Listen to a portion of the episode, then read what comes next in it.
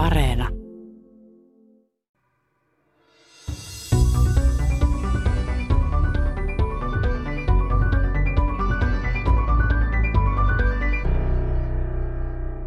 Luututkija Kristiina Mannermaa, kun tarkastelet tuollaista esihistoriallista hautaa, niin millaisen vaikutelman saat siitä haudasta? Kyllähän ne on todella vaikuttavia ja tekee hiljaiseksi, kun, kun on, on tämmöisen muinaisen haudan äärellä. Ja siihen liittyy se, että pääsee niin lähelle sitä ihmistä. Että on eri asia tutkia niin kuin ihmisen jälkeensä jättämiä esineitä, kun itse sitä, joko sitä, sitä ihmisen jäänteitä tai sitten niin kuin sitä hautaa, jossa tietää, että on vainaja, vaikka siitä olisikin hyvin vähän jäljellä.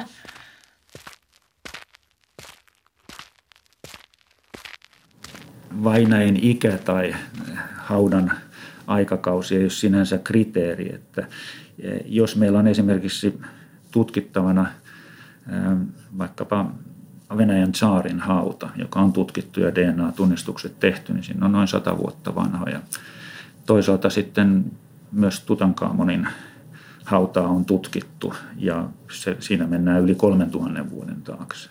Eli siinä mielessä tämä ikä ei ehkä ole ää, tuota, kriteeri siihen, että missä vaiheessa ollaan yksilöllisen tiedon ää, parissa tai yksittäisesti nimettävissä olevan henkilön tiedoista. Hautaustavat ovat vuosisatojen ja tuhansien kuluessa vaihdelleet, mutta itse kuoleman ja kuolevaisuuden lisäksi yksi asia on pysynyt samana. Kuolleen läheiset ovat haudanneet rakkaansa arvokkaasti ja kulloisenkin aikakauden maailmankuvan mukaan.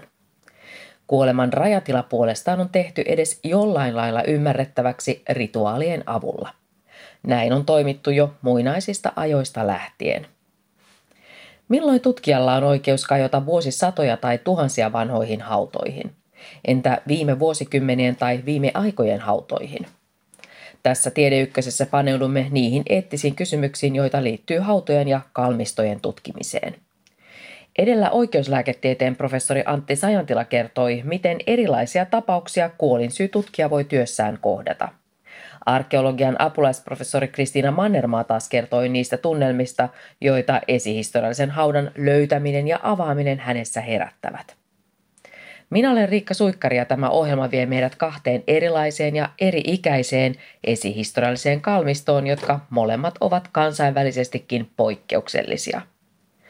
Peurasaaren vainajat elivät 8000 vuotta sitten Venäjän Karjalassa äänisellä – Etelä-Pohjanmaan isossa kyrössä taas sijaitsee Levänluhdan vesikalmisto, jonne haudattiin ihmisiä 300-luvulta lähtien noin 400 vuoden ajan.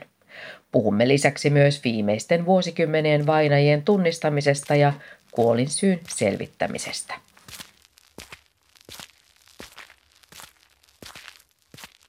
Arkeologiset ihmisjäännökset edustavat yhteistä menneisyyttämme ja niitä tutkimalla saadaan tietoa esimerkiksi muinaisten ihmisten uskomusmaailmasta.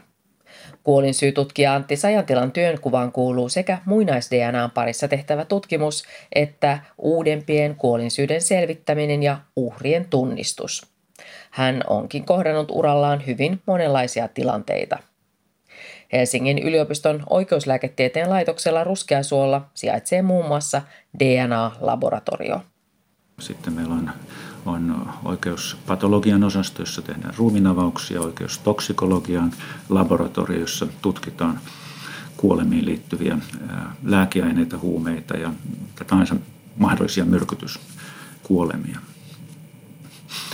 Suomessa on, on olemassa suuronnettomuuksien uhrintunnistusyksikkö, jota johtaa keskusrikospoliisi, niin sanottu DV-yksikkö. Ja, ja tähän on liittynyt sitten erilaisten, erilaisten tunnistamisasioiden ja kuolemansyyn liittyvät asiat, koulusurmat, tsunamiin liittyvät tunnistus- ja kuolemansyyn selvitystehtävät.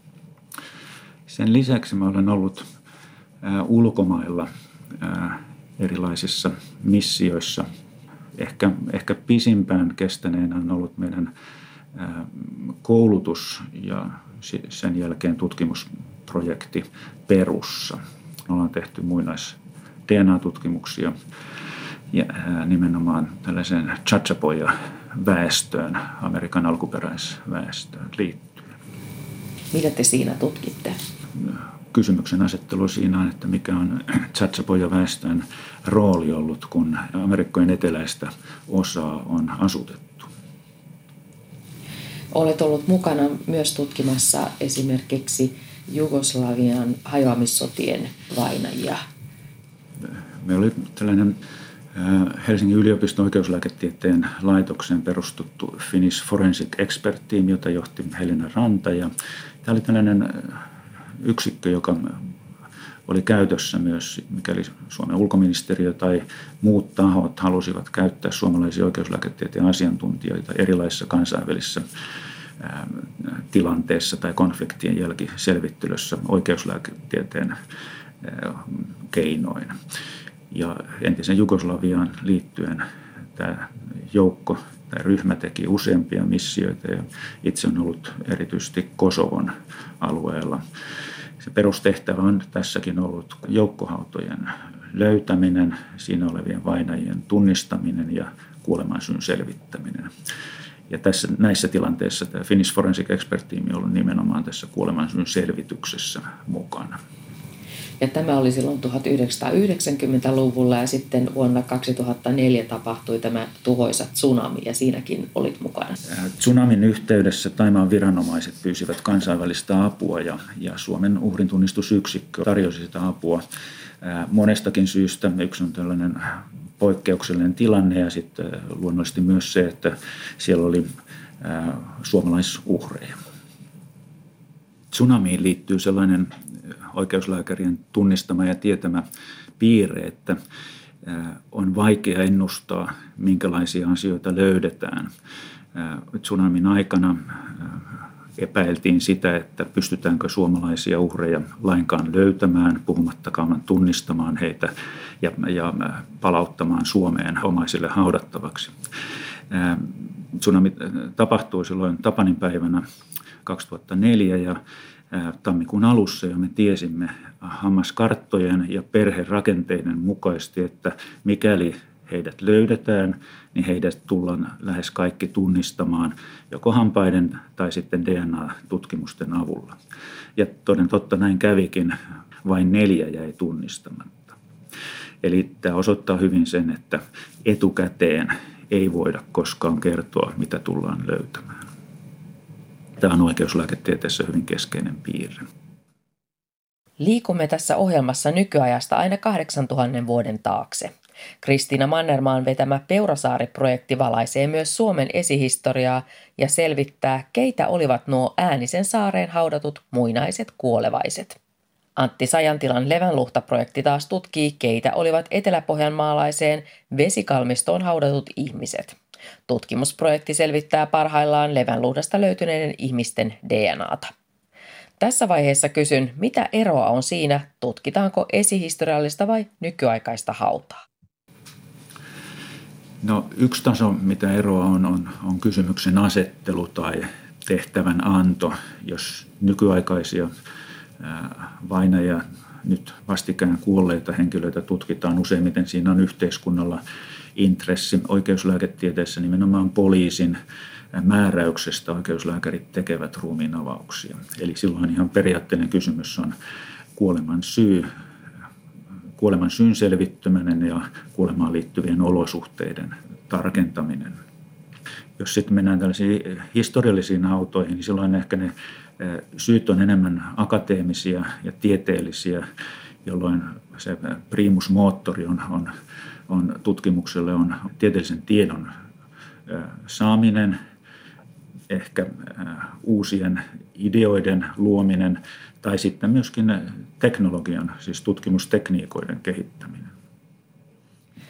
Kuinka vaikkapa 200 vuotta sitten eläneiden tai sitten vaikka 8000 vuotta sitten eläneiden vainajien hautojen avaaminen eroavat toisistaan? Näissä on hyvin pitkälti on, on samat periaatteet ja itse asiassa samat periaatteet pätevät, onko on kyseessä sitten hyvin tuore hauta, vaikkapa oikeuslääketieteellisestä syistä avattava hauta tai arkeologisesti motivoitunut 8000 vuotta vanhan haudan avaaminen. periaatteet ovat samat ja tutkimusmenetelmät ovat pitkälti samat. Se, mikä erottaa, on se kysymyksen asettelu. Mitkä voivat olla ne syyt, joiden vuoksi näitä hautoja avataan ja tutkitaan? No, oikeuslääkärin näkökulmasta ne ensisijaiset syyt ovat rikoksen uudelleen selvittäminen. Tästä on esimerkkejä Suomestakin, esimerkiksi perushoitajan ajattamat lääkeainemyrkytykset. Siihen liittyen tehtiin muutama haudan avaaminen, eli niin sanottu ekshumaatio. Sitten voi olla myös isyyden selvittäminen. Suomessakin on tehty ainakin yksi, jopa 30 vuoden takaa haudan avaaminen isyyden selvittämistä varten. Eli nämä on näitä, mitkä on niin kuin nyt nykyisin tehtäviä toimintoja. No sitten on tämä, niin kuin mainitsin, että, että on arkeologinen tai tieteellinen intressi johonkin hyvin vanhoihin hautoihin. Että näissä on pikkusen erilaiset niin kuin motiivit ja kysymyksen asettelut ja toisaalta ehkä lupamenettelyt saattavat olla toisenlaisia. Hautojen avaaminen ja tutkiminen on tarkasti säädeltyä toimintaa, johon lupa haetaan viranomaisilta. Kun kyseessä on muinaisjäännös, luvan voi antaa museovirasto. Mikäli toimitaan hautausmaalla, lupa anotaan seurakunnalta tai kirkkohallitukselta. Aluehallintovirastot puolestaan myöntävät lupia esimerkiksi, jos halutaan siirtää kaupungin alueelle haudattuja vainajia. Erityistapauksia ovat kaivaukset, joita tehdään alkuperäiskansan parissa. Kristiina Mannermaa. Jos on kyseessä meidän Lapin saamelaisalueen hautoja, niin silloin se on saamelaiskäräjät, jolta, jolta täytyy anoa lupaa. Jos kaivetaan saamelaisalueella ja, ja kyseessä on muinaisjäännös tai muinaisjäännöksessä verrattavissa oleva hauta, niin silloin saamelaiskäräjiltä täytyy olla lupa tai tämmöinen ennakkosuostumus. Se liitetään tähän lupa-annomukseen, joka lähetetään museovirastolle. Apulaisprofessori Kristiina Mannermaa, millaisia eettisiä periaatteita tähän haudan avaamiseen liittyy? Tärkein on just semmoinen niin kuin pieteetin periaate, eli että vainajia täytyy kohdella kunnioittavasti kaikissa yhteyksissä ja kaikissa vaiheissa.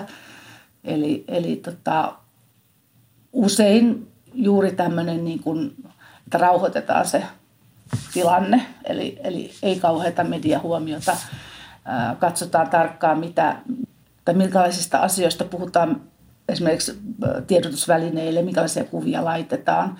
Eli se, se on se niin kuin keskeinen, ja nämä on tietysti tapauskohtaisia – ja myös niin kuin tilannekohtaisia. Ja täytyy myös ottaa huomioon se, että, että on hyvä, että näistä asioista kuitenkin kerrotaan. Se on myös niin osa sitä eettistä puolta, että kansalaisillakin on oikeus tietää, mitä tapahtuu ja, ja nähdä, että minkälaisia asioita esimerkiksi arkeologit tutkii, mitä sieltä paljastuu, kun hauta avataan. Että täytyy miettiä tarkkaan, mitä näytetään, että näytetään riittävästi, jotta tavallaan noudatetaan sitä, että kaikille jaetaan tietoa, niin sitä periaatetta, mutta sitten kuitenkin annetaan se rauha ja se, vaalitaan sitä yksityisyyttä, vaalitaan sitä niin kuin hauta rauhaa silloinkin, kun se joudutaan kaivamaan. Professori Antti Sajantila kertoo, millaisia juridisia ja eettisiä periaatteita haudan avaamiseen liittyy oikeuslääketieteen kannalta. Eettisiä periaatteita löytyy useasta eri lähteestä. Maailman lääkäriliitto on, on tehnyt oman eettisen kuodistonsa lääkärin yleiseen käyttäytymiseen, johon liittyy asioita kuten objektiivisuus, puolueettomuus, salassapitovelvollisuus ja niin edespäin. Suomen lääkäriliitto on tehnyt vastaavan lääkärin eettisen koodiston. Sitten jos mennään ihan tällaiseen niin kuin rikosten selvittämiseen liittyviin hautojen avaamiseen, niin siinä on tietenkin juridisia seikkoja, millä luvalla tai millä mandaatilla hauta voidaan avata. Sekään ei ole itsestään selvä asia. Suomessa näihin liittyy lainsäädännössä muinaismuistolaki ja, ja sitten myös hautaustoimilaki. Jos ajatellaan kansainvälisesti oikeuslääketieteellisiä joukkohautojen avaamisia, niin, niihin on olemassa oma normistonsa ja, ja siihen liittyy erityisesti niin sanottu Minnesota-protokolla, joka on YK on, ää, ää, eri asiantuntijoiden ää, luoma ää, ohjekirjainen, jossa käydään sekä näitä eettisiä että juridisia asioita, että myös sitten oikeuslääketieteen teknisiä minimivaatimuksia, mitä pitää olla, minkä tyyppistä henkilökuntaa tarvitsee, minkä tyyppiset protokollat pitää olla harkittuna ja, ja käytössä, kun joukkohoitoja avataan. Mikäli haudan avaamiseen tämmöinen tutkimuslupa on saatu, niin otatteko te näytteitä käynnissä olevan tutkimuksen lisäksi myös sitten tulevaisuuden tutkimusta varten, jotain ylimääräistä sieltä? No periaatteessa, jos tehdään tieteellistä tutkimusta, niin yritetään olla aina siinä pioneerivaiheessa, eli mietitään jo mikä on, on se seuraava askel. Sellainen käytäntö, että otettaisiin vain näytteitä talteen johonkin mahdolliseen tulevaisuuden projektiin ei ehkä ole kovin ideaalia. Näytteiden hallinta on nykytieteellisissä projekteissa hyvin tärkeää. Eli, eli ajatellaan, että kun näyte otetaan, niin projektilla on tietty elinkaari ja sen jälkeen pitää miettiä, mitä näytteille tehdään. Jääkö ne edelleen säilytykseen vai tuhotaanko ne? Sama on tieteellisen tiedon kanssa mitä, mitä projektissa saadaan tietoa, niin onko sen, sen jälkeen julkista tietoa, laitetaanko se johonkin julkisesti muiden tutkijoiden käyttöön vai onko se sellaista tietoa, joka pitää kenties jopa hävittää. Tällaista tietoa on esimerkiksi nyt potilaista saatavat tiedot, joissa on mahdollisesti henkilötietoja, joita ei voi julkisesti antaa. Antti Sajantila kertoo ohjelmassa myöhemmin Levänluhdan vesikalmistosta, joka on herättänyt ihmetystä ja pelkoa jo vuosisatojen ajan. Keväisin lähteen vesi värjäytyy punaiseksi ja niinpä paikasta on liikkunut kaikenlaisia outoja ja villejä huhuja. Tässä vaiheessa tarkastelemme, mikä voi olla tutkimuksen kannalta riittävä syy haudan avaamiselle tai vainajan jäännösten tutkimiselle. Luututkija Kristiina Mannermaa ajatellaan arkeologiaa, sitä, että miksi arkeologiaa tehdään, niin tietysti haudat ja jos, jos näissä haudoissa on niin ihmisjäänteitä oikeasti, niin se on ihan hirveän tärkeä ja hirveän ainutlaatuinen ja arvokas tiedonlähde. Eli periaatteessa niin kuin, äh, muinaisjäännöksen tutkimisen – Niitä syitä on niin tieteellisesti perusteltavissa vaikka kuinka paljon. Eli, eli just nämä, että niiden avulla voidaan saada niin paljon tietoa näistä historiallisista kulttuureista ja ajatuksesta kuolemasta ja miten elettiin ja näin edelleen.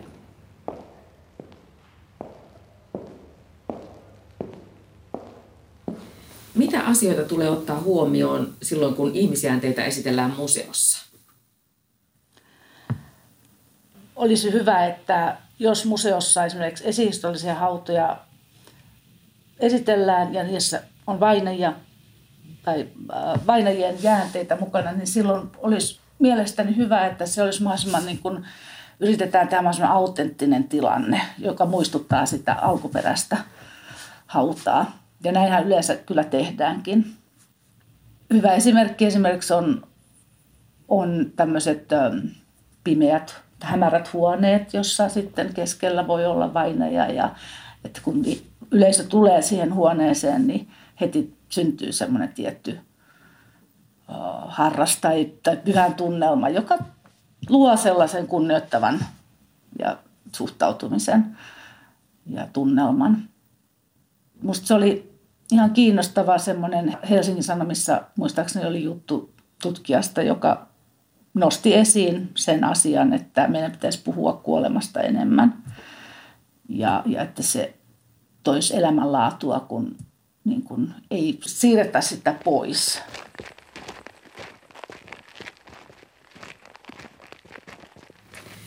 Luututkija Kristiina Mannermaa, jos puhutaan sitten itse haudoista, niin kun te arkeologit olette tuolla kaivauksella ja sitten sieltä löytyy joku esihistoriallinen hauta, niin miten te tunnistatte sen siitä muusta maaperästä?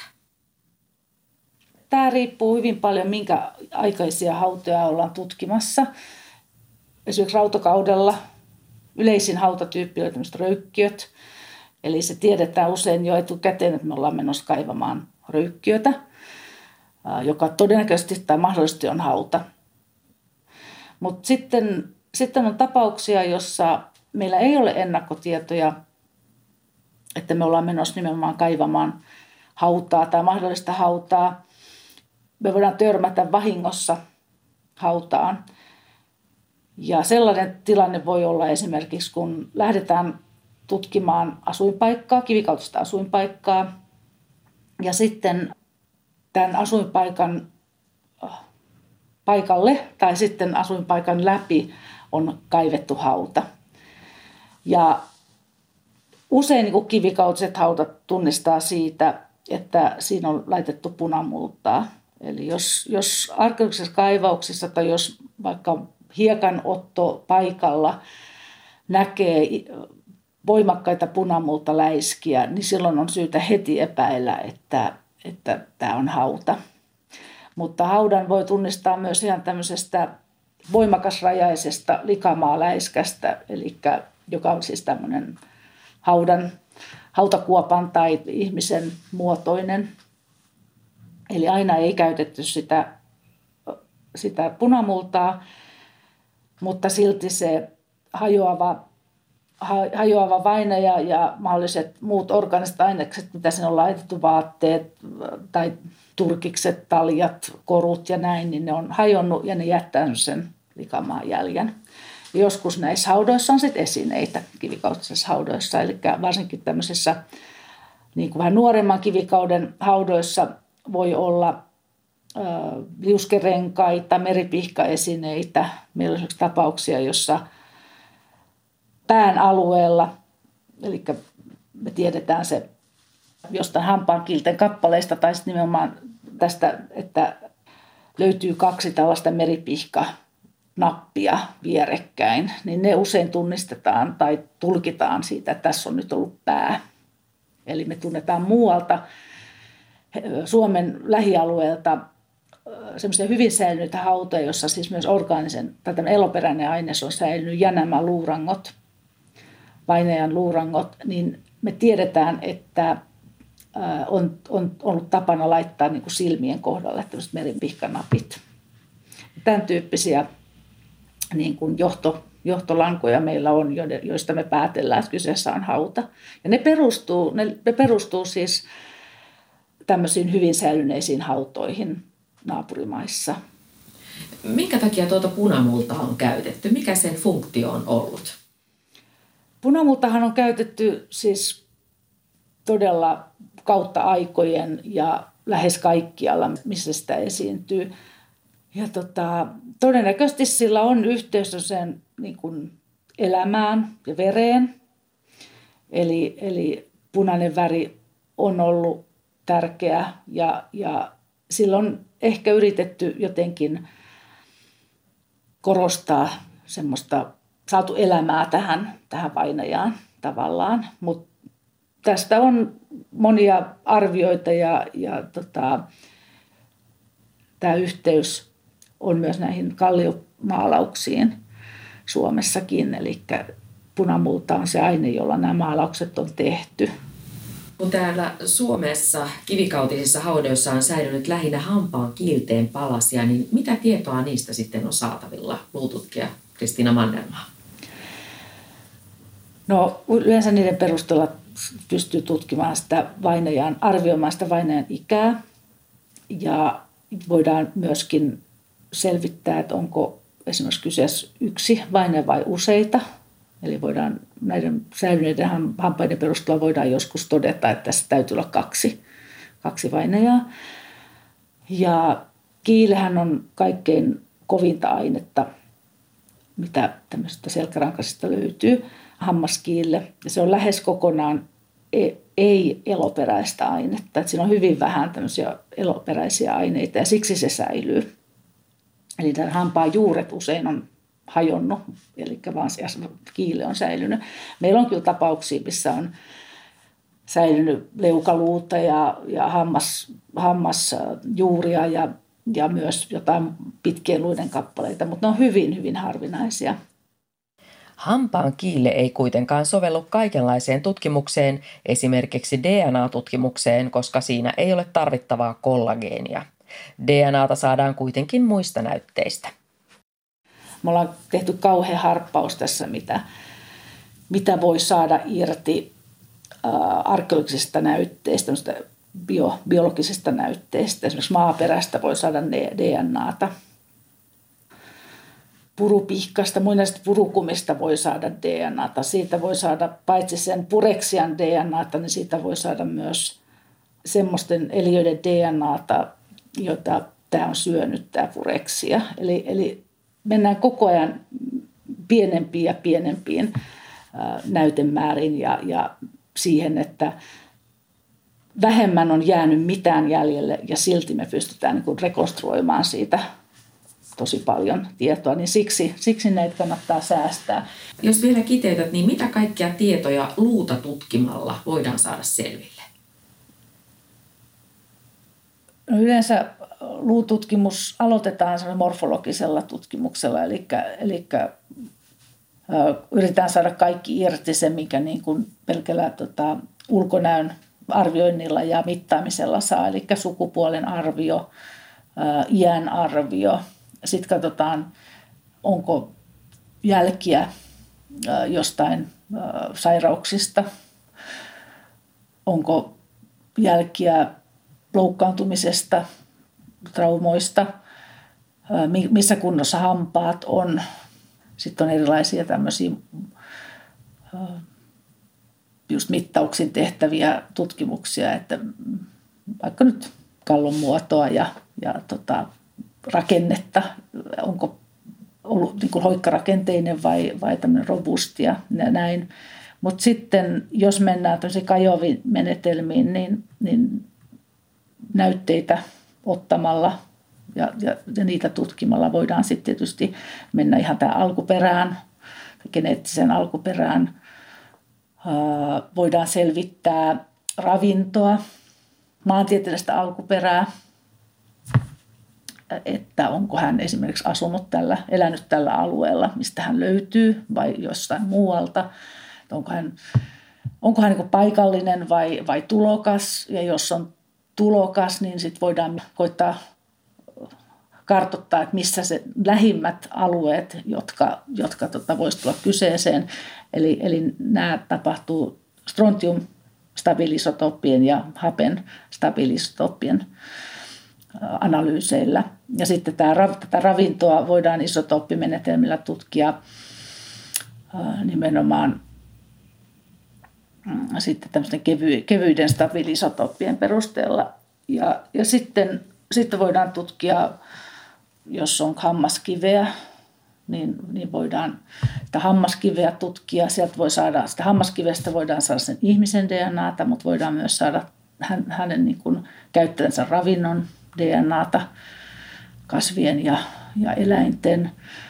Ja, eli mikä, se, mikä aine sen hammaskiven on tuottanut. Ja sitten voidaan tutkia niin kuin sairauksia DNAn perusteella, eli me voidaan löytää tämmöisten niin kuin patogeenien DNAta, tämmöisiä asioita. DNAn perusteella voidaan tunnistaa bakteerien ja virusten aiheuttamia tauteja, joista ei jää jälkiä luustoon. Tällaisia ovat esimerkiksi rutto ja tuberkuloosi. Luustoa tutkimalla taas voidaan havaita esimerkiksi ravinnon puutostiloja, nivelsairauksia, kariesta, ientulehduksia, hammastulehduksia ja jälkiä kasvaimista. Entä voivatko muinaisjäännökset kertoa meille jotain kulloisenkin aikakauden maailmankatsomuksesta – Voiko tutkija päätellä jotain siitä, mitä esihistorialliset ihmiset ajattelevat kuoleman jälkeisestä elämästä? Jos ajattelee esikristillisiä hautaustapoja, niin, niin se, että, että hautoihin laitettiin niin paljon erilaisia esineitä, esimerkiksi työkaluja, metsästysvälineitä, idoleita, symbolisia pienoisveistoksia, niin kaikki nämä puhuu sen puolesta, että on ajateltu, että vainaja tarvitsee näitä samoja asioita siellä tuon puoleisessa kuin mitä hän tarvitsi elämässään. Arkeologian apulaisprofessori Kristiina Mannermaa, johdat projektia, jossa selvitetään 8000 vuotta vanhaa Peurasaaren kalmistoa tuolla Venäjän Karjalassa äänisellä. Mikä tekee juuri tästä Peurasaaresta niin kiinnostavan? Se on kiinnostava globaalisti sen takia, että, että se on hyvin ainutlaatuinen, eli se on hyvin suuri kalmisto. Siellä on haudattu enemmän vaideja kuin oikeastaan missään muualla täällä Pohjois-Euroopassa. Ja sen tekee myös poikkeukselliseksi se, että siellä on hyvin säilynyt orgaaninen aines, mikä tällä alueella muuten ei pidä paikkaansa. Eli meillä on, tuossa Karjalassakin on sama tilanne kuin täällä Suomessa, eli hapan maaperä tuhoaa luuta ja muuta orgaanista aineesta, eli suunnilleen niin tuhatta vuotta kauempaa. Ei voi olettaa, että ainakaan niin kuin luurangot säilyisi muuta kuin poikkeusoloissa. Ja tuossa Peurasaaressa on juuri tämmöinen poikkeusolo, eli kallioperä on, on hyvin kalkkipitoinen ollut. Ja itse asiassa siinä on tämmöinen niin kuin kalkkikivianomalia. Ja se on aiheuttanut sitten tämän, että nämä luut, luut on säilynyt siellä. Ja meille suomalaisille ja tämän alueen arkeologeille tämä on keskeinen, tai täällä on todella paljon potentiaalia, koska tämä on niin kuin lähin meitä oleva näin hyvin säilynyt kohde. Eli me saadaan tietoa sieltä myös tätä meidän omaa aluetta koskien. Eli arkeologi ei voi katsoa niin kuin maan rajoja, kun hän tekee tutkimusta. Usein me tehdään niin, niin kuin käytännön syistä, mutta jo kivikaudella on ollut todella paljon yhteyksiä pitkienkin maantieteellisten etäisyyksien taakse. Eli, eli me ei olla eletty silloinkaan täällä mitenkään eristyksessä tai että olisi jotenkin hyvin pieni, pieni elinympäristö, vaan jokia pitkin on päässyt tosi kauas ja sieltä niin kuin teoreettisesti myös Peurasaaresta voisi löytyä jonkun semmoisen vainajan jäänteet, joka olisi syntynyt Suomen alueella. Eli jos ajattelee tällä tavalla, niin kun se kertoo meidän lähialueen esihistoriasta, niin se kertoo myös meidän esihistoriasta. Me tiedetään myös, että sinne on tultu pitkänkin matkan päästä. Kukaan ei ole asunut sillä saarella, mutta, mutta osa ei ole myöskään asunut sillä lähialueella, eli tämän, niin kuin, tämän järven alueella. Ja me tiedetään, että geneettinen alkuperä on hyvin monipuolinen, eli ne ei edusta mitään tiettyä tämmöistä ryhmää. Se ei ole mitenkään yllätys, koska me tiedetään, että tuossa vaiheessa metsästäjäkeräilijät jo on sekoittunut hyvin paljon. Eli ne voi silti olla kulttuurisesti samanlaista porukasta, vaikka ne geneettinen tausta eroakin toisistaan. Peurasaaresta on tutkittu 177 hautaa. Alun perin niitä oli paljon enemmän, mutta 1930-luvulla alkaneen kalkkikivilouhinnan johdosta hautoja on tuhoutunut. Kristiina Mannermaan vetämä projekti selvittää näiden kivikaudella eläneiden ihmisten maailmankuvaa ja heidän suhdettaan eläimiin. Peurasaaren joistain haudoista löytyy ihmistä esittäviä pienoisveistoksia. Joistain haudoista löytyy myös majavan tai karhun hampaista tehtyjä koruja ja ennen kaikkea hirven hammasriipuksia sekä hirveä esittäviä pienoisveistoksia. Hirvi oli symbolisesti tärkein eläin Peurasaareen haudatuille ihmisille. Mutta me silti tiedetään myös, että nämä ei, nämä ei ollut varsinaisia niin suurristan pyytäjiä äh, siinä mielessä, että ne olisi syönyt lähinnä suurriistaa, vaan, vaan ne on elänyt suurimmaksi osaksi niin kuin kalastuksella. Ja se päivittäinen ruokavalio on perustunut kalastukseen. Ja mistä tämä on saatu selville? Tämä on saatu selville äh, nimenomaan näiden stabiilien isotooppien avulla. Ja me tiedetään myös, että tämä kalmisto on ollut käytössä – vain parin sadan vuoden ajan. Eli meillä on äh, harvinainen tilanne, jossa on tavallaan tämmöinen ikkuna niin kuin arkeologisesti hyvin äh, lyhyen ajanjaksoon. Eli tietyn ikäisiä tai tietyn ajanjakson ajoittuvia vainajia ei ole mistään muualta näin paljon. Peurasaaresta on suunnitteilla myös kirja, jossa kerrotaan joidenkin tuohon saareen haudattujen ihmisten elämästä ja kuolemasta, niin saisimmeko me nyt jo kuulla jonkin tarinan?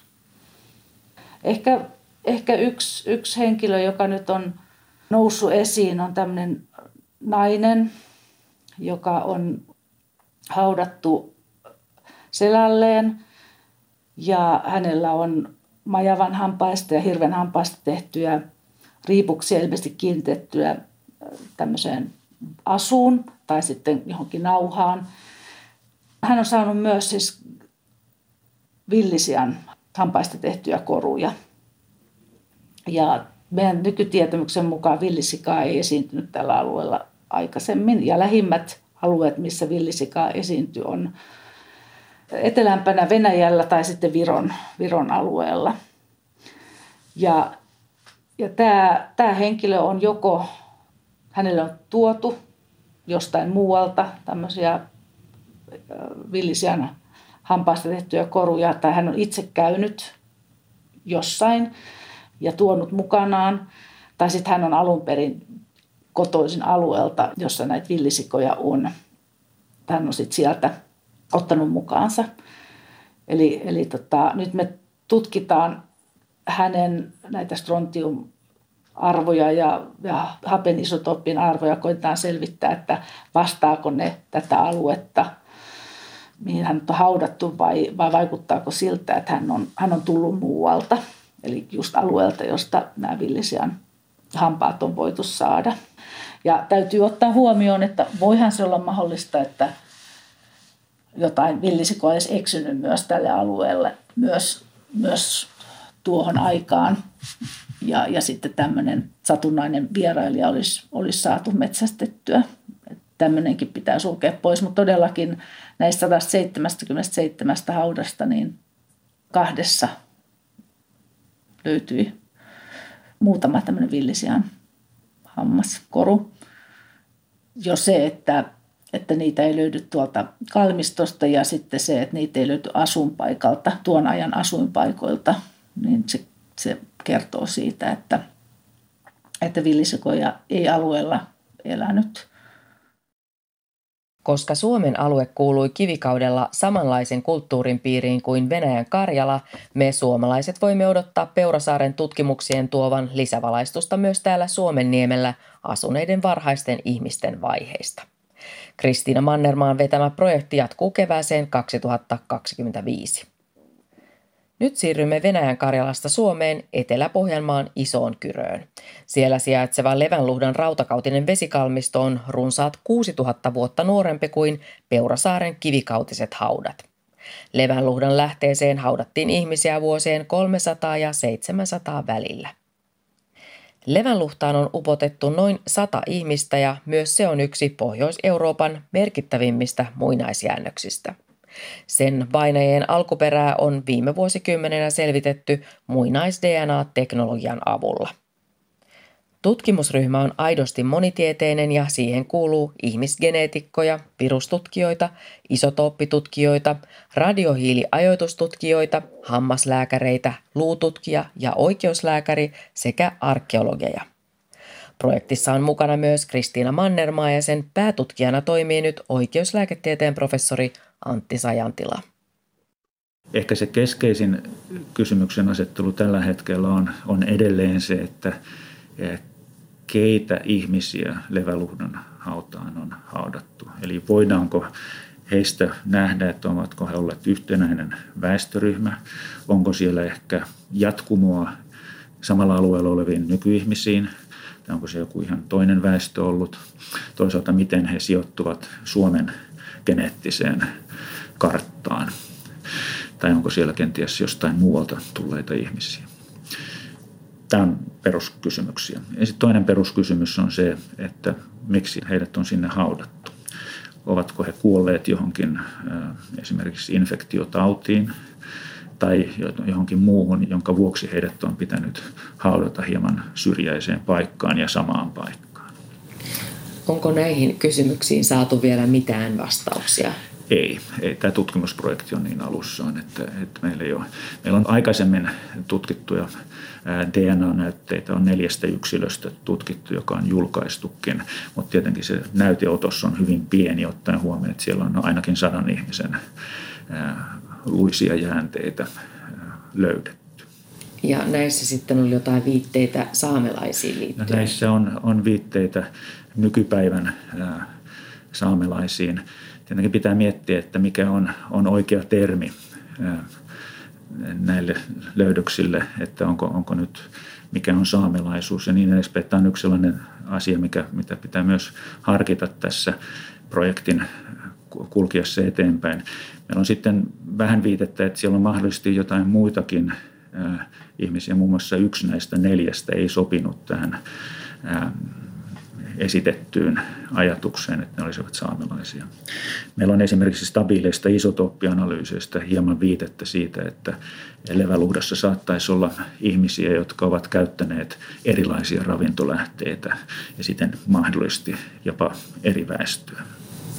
No miten tuo DNA-tutkimus sitten ihan konkreettisesti tapahtuu, kun kyseessä on kuitenkin yli tuhat vuotta sitten eläneiden ihmisten jäänteet? DNA-tutkimuksen periaatteet on, on siinäkin mielessä hyvin samanlaisia. On sitten kysymys modernista DNA-näytteistä tai sitten hyvin vanhoista. Se, mikä erottaa, on, että vanhojen näytteiden tutkimusympäristö on toisenlainen.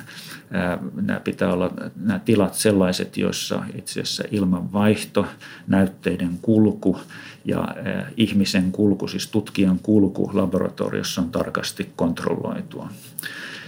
Meillä pitää olla myös näihin näytteisiin sisällettynä tiettyjä kontrolleja, joilla me pyritään kontrolloimaan sitä tai monitoroimaan sitä, että ei meillä olisi niin sanottua kontaminaatiota modernista DNAsta. Eli tämä vaatii erityislaboratoriotilat. Se, mitä me nyt tässä sitten ollaan uutena niin kuin linjana aloitettu, on nämä niin kuin patogeenien tutkimus leväluhdasta, eli, eli mikrobien, virusten, eri, erityisesti virusten tutkiminen, niin niiden yhteys leväluhdan ihmisten kohtalossa, niin, niin tota, se, on, se on pioneerityötä ja, ja, ja siinä mielessä kovin helppoja voittoja ei ole, ei ole näköpiirissä. Tämä vaatii hirveän pitkäaikaista asiaan dedikoitumista. Voidaanko näistä viruksista ja bakteereista sitten selvittää kuolin syy vai onko ne ylipäänsä semmoisia, joita ihminen on sairastanut? Joo, osa, osa näistä on siis erityisesti äh, professori Klaus Hedmanin ryhmän kanssa yhteistyössä niin tutkittu sellaisia viruksia, jotka ovat ihmisissä, ne persistoivat ihmisissä ja niitä sairastetaan elämän varrella ja ne jäävät virukset ihmiselimistöön. Et siinä mielessä kuoleman syihin eivät välttämättä liity, ellei nyt sitten olisi jonkinnäköinen virus, joka tiedetään aiheuttavan korkealla todennäköisyydellä kuoleman. Et se, on, se on hyvä kysymys sillä tavalla, että, että myös bakteerien suhteen, että elikö ihminen sen kanssa ja me edelleen löydetään DNA-pätkiä bakteereista tai viruksista vai mitä ne todellisuudessa aiheuttivat. Et, et se on toinen kysymys. Niin kuin kuolemansyyn selvittäjän kannalta nämä on, on tuota, aika selkeitä asioita, että ihmiselle on virus, niin se ei välttämättä tarkoita, että hän kuoli siihen. Aikaisemmin arveltiin, että Levänluhdan lampi voisi olla esimerkiksi Nuijasodan aikainen hauta, venäläisten sotilaiden hauta 1800-luvun alusta tai sitten Justinianuksen ruttoon kuolleiden viimeinen leposia. Nykyaikaiset tutkimukset ajoittavatkin paikan rautakaudelle. Tuolloin vallalla ollut hautaustapa oli polttohautaus ja veteen hautaaminen oli poikkeus. Yksi mielenkiintoinen piirre tähän liittyen, että leväluhtaa on hautana käytetty hyvin pitkän ajan, lähes 300 vuotta. Ja, ja siinä mielessä tämä on, on, on hyvin erikoinen paikka ja hyvin mielenkiintoinen tutkimuksellisesti, koska se on ihan maailman, maailmankin mittakaavassa poikkeuksellinen hautalöytö tai kalmisto. Ja paikka on herättänyt ihmettelyä ja pelkoa jo vuosisatojen ajan tämän punaisen värin takia. No joo, se saattaa tietenkin riittyä siihen, että tällaisessa lähteessä, että minkä tyyppisiä mineraaleja lähteessä on ja miten ne tarttuu sitten luihin. Alun perin voi kuvitella, että se on ollut poikkeuksellinen paikka. On ehkä jopa ajateltu, että sieltä pulppua vielä verta tai, tai luissa on edelleen verta jollain tavoin, mutta ehkä tähän on varmaan kyllä luonnollisempi selitys. Nämä luuthan on sinänsä hyvin säilyneitä ja, ja tuota, niiden väritys on tällainen tumman ruskea, joka ei ehkä ole, se on jonkin verran poikkeava yleensä luurankoissa. Mutta tämäkin selittyy sillä maaperällä ja, ja miten maaperä on muokannut luita. Nykyisin tiedämme, että punainen väri johtuu veden rautapitoisuudesta ja sen vuoksi lammella on keväisin hyytävä tunnelma. Saamme odottaa vielä joitain vuosia vastauksia kysymyksiin, keitä nämä Levänluhdan lampeen haudatut ihmiset olivat ja miksi heidät haudattiin juuri veteen. Ja toisaalta, mistä kaikkialta olivat peräisin Peurasaaren vainajat ja miksi juuri tuo saari oli valittu heidän viimeiseksi leposiakseen. Yhteinen nimittäjä näiden kalmistojen välillä on se, että hautaus on tehty huolellisesti lämmöllä ja rakkaudella. Vainajien mukaan laitetut korut ja esineet ovat varmasti olleet arvokkaita ja läheiset ovat kaikella todennäköisyydellä valinneet hautoihin laitettavat koristeet ja tykötarpeet huolella. Samalla nämä menneiden aikojen kuolevaiset ovat varustaneet rakkaimpansa kohti kuoleman jälkeistä elämää.